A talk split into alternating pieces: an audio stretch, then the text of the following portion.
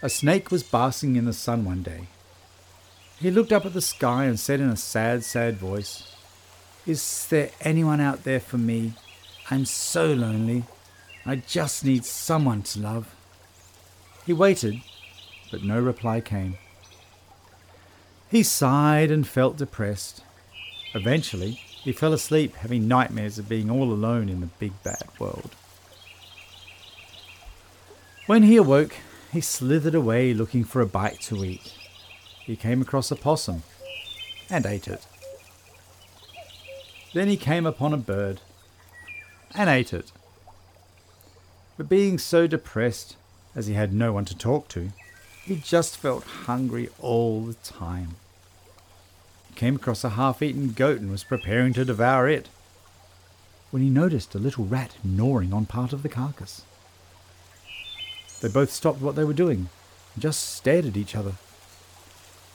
Uh, hello, said the snake.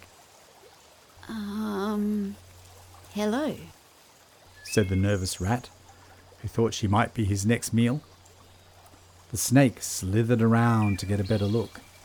Was this the friend he'd been searching for? I'm Seymour.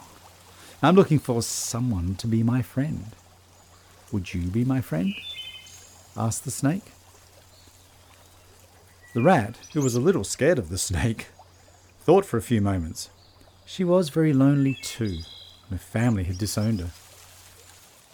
if you promise never to eat me, Seymour, I will be your friend. My name is Rita. The snake was so happy. I promise not to eat you.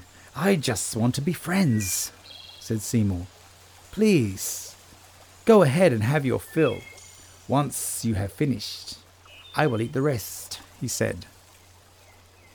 So Rita ate until her tummy was full, and Seymour kept his promise and devoured the rest.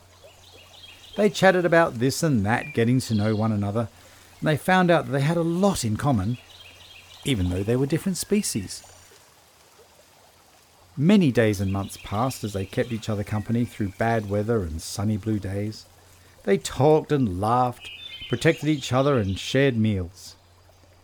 They looked out for each other, even when others tried to kill them for their food. They thwarted all their enemies. One day, whilst walking and slithering through the wilderness, they heard a little voice crying.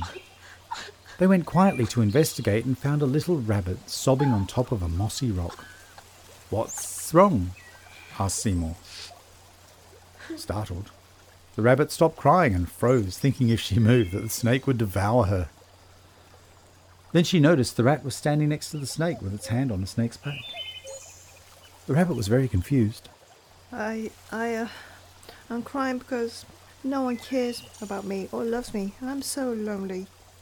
cried the rabbit in a heavy, sobbing tone. Seymour and Rita looked at each other. They knew what the rabbit was going through. My name is Seymour, and this is Rita. Do you want to be our friend? Don't worry. said Rita. He has promised not to eat me, so he won't eat you either. The rabbit was a bit cautious, and after thinking things through for a few minutes, said, Yes, okay.